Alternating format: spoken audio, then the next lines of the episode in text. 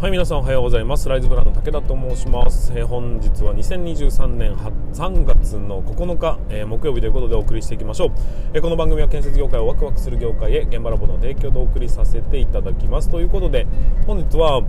木曜日。なので主任実践力アップ研修というものが午後から開催されます。2時から5時までの枠で、えー、と何人だったかな？6人かな？の方たちに、えー、と長期工程表の書き方ということで前回は今日先週は全体工程表を書く時のポイントだとかコツみたいなところをお話ししましたが今日はそこから掘り下げての、え、月間工程表ということをお話しさせていただくというところになっていきます。楽しみにしておりますが、え、頑張っていきたいなというふうに思っております。で昨日なんですけどもも、僕の誕生日だったんですがその僕の栄えある 栄えあるそんなに栄えはないですけど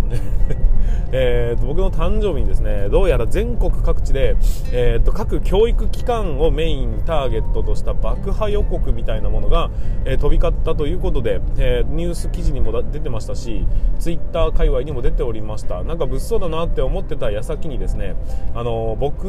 の住む町にも出ましたね。あの町からあの各、まあ、そのなんていうんでしょうね。今なんかラジオみたいなのって防災無線みたいなの出て出てるじゃないですか。各世代に配布されてると思うんですけどその防災無線から流れてきてで僕はそれのアプリにも登録しているのでそちら側にも通知が来たんですけどもあのー、その町側の方の教育機関のどこかに爆破予告を爆爆発物を、えーと、置いたということで、あのー、本当に爆発するからねみたいな、えーと、脅迫状だったらしいです、まあ、ただ、ま、あのー、全国的に一斉に同じようなことが行われて要はファックスで送られてきたらしいんですけどもそれが結果何事もなかったということで、まあ、ただの愉快犯であることを祈りますがなのでね、えー、こういうような僕の誕生日に泥を塗るようなことを本当にやめてほしいというふうに思っておりますが、あのー物騒だなっていうふうに思う反面なんでこんなことやるのかなっていうふうに、まあ、考えた時に、まあ、時間を持て余してるんだろうなとかあとはま自分が注目されないっていうことが、えー、気になるんだろうなという感じなんです要は、うん、と承認欲求ってやつなんですよ。でなんで承認欲求っていうのが出てきたのかっていうところをね掘り下げて考えてるとなんかわかんないですけどあのーテレビ番組ってねあの一部のその有名人たちが繰り広げられる非日常だったというふうに思ってるんですその昔はね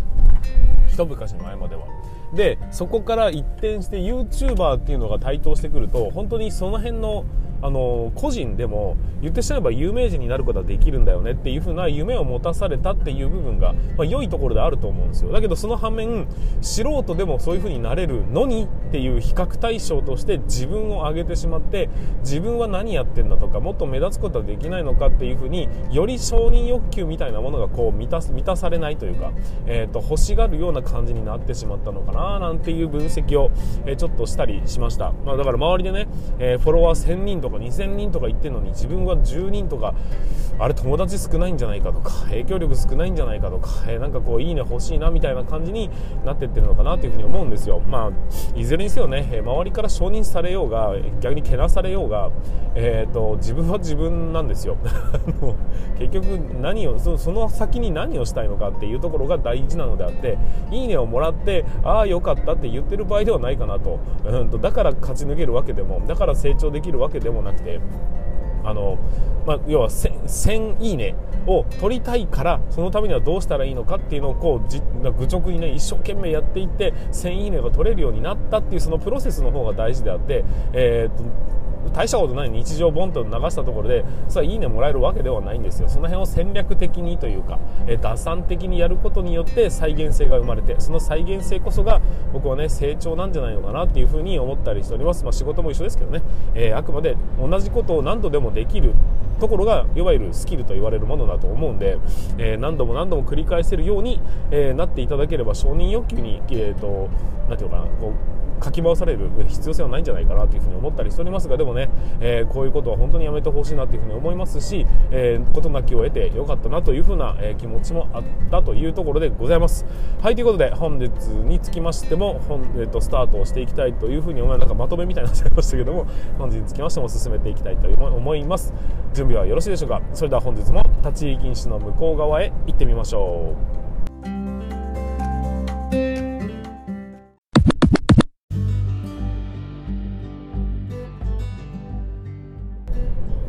はい、ということで、ここからは建築知識ワンポイントラーニングということで進めていきましょう。えー、ここの、このコーナーは、えー、と、一級建築士の武田の肩書きで、えー、住宅を基本にした、えー、建築の知識を一つ皆さんに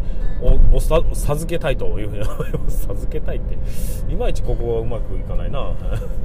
で、そのまあ知識というのは、建物にとっては、えー、と、一つのなんていうかな一つの知識ではありますので、え現場監督としてはそういう知識を手に入れて提案力だとか改善力を増していただければなという趣旨で進めていきたいというふうに思っております。はい今日の、えー、ワンポイントラーニング何かと言いますと断熱材とは空気のことなんですっていうようなお話をさせていただきたいというふうに思います。はいえーと皆さん断熱材って言われると何を思い浮かべるでしょうか、まあ、建築に絡んでる人はねいろいろ思い浮かぶかもしれませんが一般の方はもしかしたら何もわからないかもしれないんですけども、えー、断熱材って言われると例えばグラスウールっていうねあの綿みたいな、うんと、ガラスの繊維を使った綿のようなものっていうのが、えーと、まずはグラスウール断熱材として上がってきます。あとは、えーと発泡材といいまして例えばカネライトフォームとかスタイロフォームとかうんと発泡スチロールとか、まあ、そういうね、えー、まあ、商品名もあるんですけども、えー、そういうような、まあ、なんていうんでしょうかパキンと折るとパキンと割れてめちゃくちゃ軽い材料。あれが、えーと、よくあの魚をなんていうんでしょうねこう保温しとくみたいな そういうものも断熱材というふうに言われますね。あとはまあ身近なものでいくと水筒みたいなものだって、えーと、二重構造になっている。これは魔法瓶みたいなことを言ったりもしますが、えーと、保温効果のあるものだったりします。でこれらの共通点、まあ、ガラスにも封入されてますけどね。ガラスとガラスの二重ガラスの間のところには空気の層が入ってるっていうことになるんですけどもこれらの共通点は全てが、えーと、空気が中に入ってるっていうことになるんですよ。じゃあ断熱材の正体って何なのって話になると断熱材とは実は空気のことなんです。もっと言うと動かない空気層のこと、これを、えー、僕らは断熱材というふうに呼んでるんですね。まあ、空気っていうのは、えーと、動きがあるからこそ、空気と空気がぶつかった時に、えーと、温度交換を行っていく。で、両方が均一の温度になるまで、その温度交換は絶対に止まることはありませんということで、冷たい空気と暖かい空気がぶつかると、そこで温度の受け渡しが起こるので、暖かい側には冷気が、えーと、冷たい側には、うんと、暖かい空気が流れていくっていうようなことになるわけですですよ。でもこれっていうのは温度交換を行うための条件は何かっていうと空気が対流していること動いていることっていうのが条件になってきます。逆に言うと空気が対流していない場所っていうのは温度交換が行われないんですね。温度交換が行われないっていうことはすなわちえー、っと熱が遮断される遮熱遮温。つまりは断熱っていう効果があるんだっていう話なんです。でグラスウールとかってねよくこう見ていくと、まあ、例えばね綿みたいなものの中って、まあ、綿って触るとあったかいじゃないですか。あれはなぜかというと,、えーと、空気がうんと繊維によってものすごく小さな部屋に、えーと、閉じ込められているような格好になります。だから対流したかったとしても、えー、する空気があまりないんですね。狭すぎて。なので、えーと、小さな部屋に空気が閉じ込められると空気自体が動きづらい。だから動かない空気の層になってそれがねその部屋が山のようにあるような状態になりますから、えー、空気自体が対流しないので温度交換が行われづらい環境が出来上がって結果として断熱材として機能するって話なんです、えー、例えば発泡スチロールのようなものも、えー、結局はね中で発泡うんともともとは液体だったものに対してなんかこう泡を入れてそれで固めてしまうっていうのが、まあ、発泡スチロールのようなものなんですけどもその小さな粒々が人の一つ一つが部屋となって、えー、と動かない空気の層を作っている。だから、えー、断熱材として機能するって話になるんですよ、うんと同じですね。ガラスとガラスの間にあるものだったりあとは水筒の外と中の間にある空気の層。これを完全に遮断することによって、えー、と断熱材というのが出来上がってるって話なんです。だから空気を動かさないそういう部屋というものを作れば断熱層になっていくっていう話になるんですよ。でうんと例えば魔法瓶とかね、あれものすごいこう、なんていうのかな、そのポットとかもですね、あの、ものすごい断熱効果が高いって、まあ、冷蔵庫もそうなんですけど、言われてるんですが、あれは空気が中に入っていると、まあ、空気ってね、多少の湿気分が含んでみたりするんで、えっ、と、やっぱり動かない動かないと言っても動いたりするんですよ。そこに、アルゴンガスとか、そういう重たい、えっ、と、えー、と、気体ですね。気体を中に封入することによって、大量はするよ。するんだけど、ゆっくり動くんで、だから、対流はさらにしづらいということで断熱効果の高い部分を発揮できるという話になるんです。要するに空気が動かない状態を作ることさえできれば断熱というのは成立しますんで例えば、うん、と建物でいうとこの玄関、えー、と部屋があって外があって玄関というあまり動かないゾーンがあってリビングがあるっていう風にやってるのは部屋全体のうんと断熱層として機能してるという部分もあるんです。っていうようなところ今回は持ち帰りいただければなという風に思っております。はいということで、えー、今回は断熱材とはつまり空気のことなんですっていうことをご理解いただけたでしょうかということで一つお持ち帰りいただければなというふうに思っております。さあそれでは本編の方進めていきたいと思います。準備はよろしいでしょうか。それでは次のチャプターへ進めていきましょう。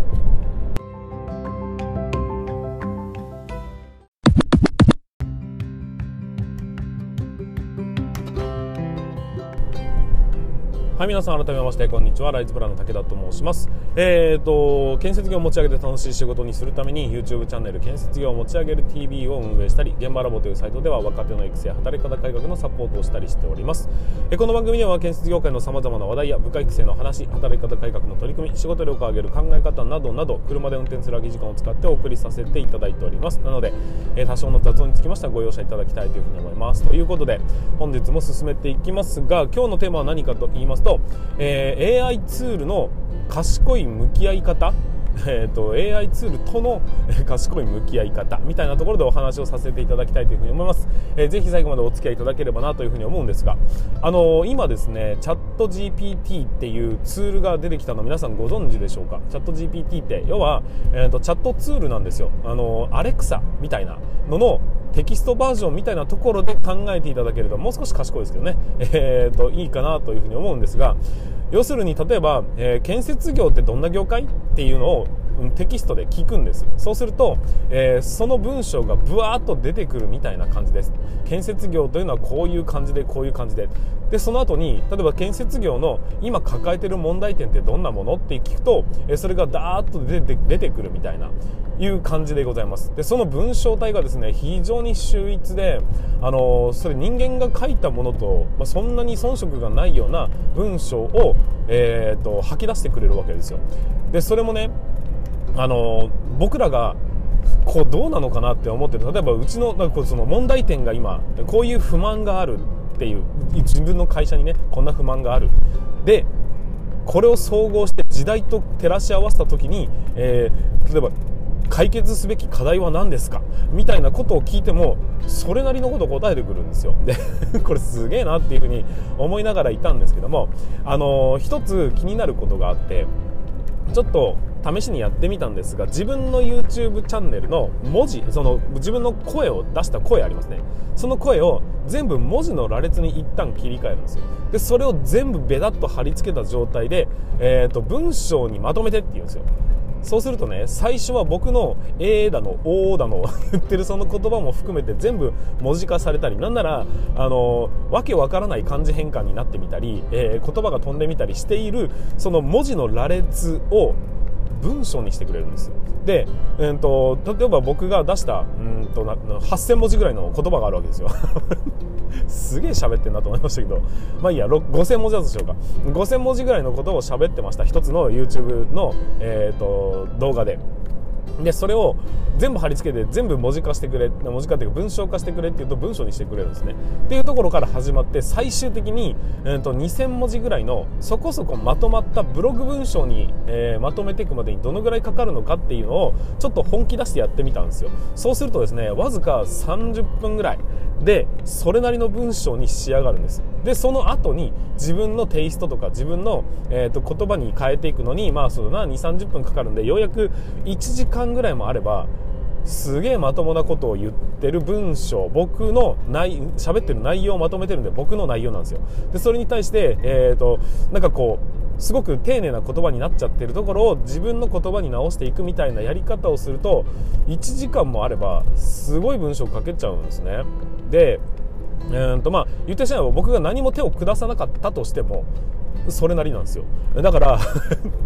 えと言ってしまうんですよ、えー、と今ライティングとかなんとかっていうような副業とか、えー、とそういう職業っていうのはどんどんどんどん出てきてるんですがその人たちおそらくですがもう間もなく本当にいらなくなるかなというふうに感じてます。こういうふうに喋ってる僕の言葉もね最終的にまとめてって言ったら僕が一体何を言いたかったのかっていうのをポンと吐き出してくれるわけです。そしたらいらんよねって話になるんですよ。でその文 そのチャット GPT が出してる言葉というのも結局は、えーと、過去何年間分のあの日本中の世界中の、えーと、インターネット上のデータを吸い上げてそこから吐き出してるのでそれなりの文章であったりまともな、えーと内容にもなっちゃってるっていうことなんですよ。ここから考えていくと分かりますかね？もう、え文章を書くっていうところに関してはもう間もなく AI が代替してくるよねと,、えーと、に置き換わってくるよねって話になるんで、えーと、考え方によっては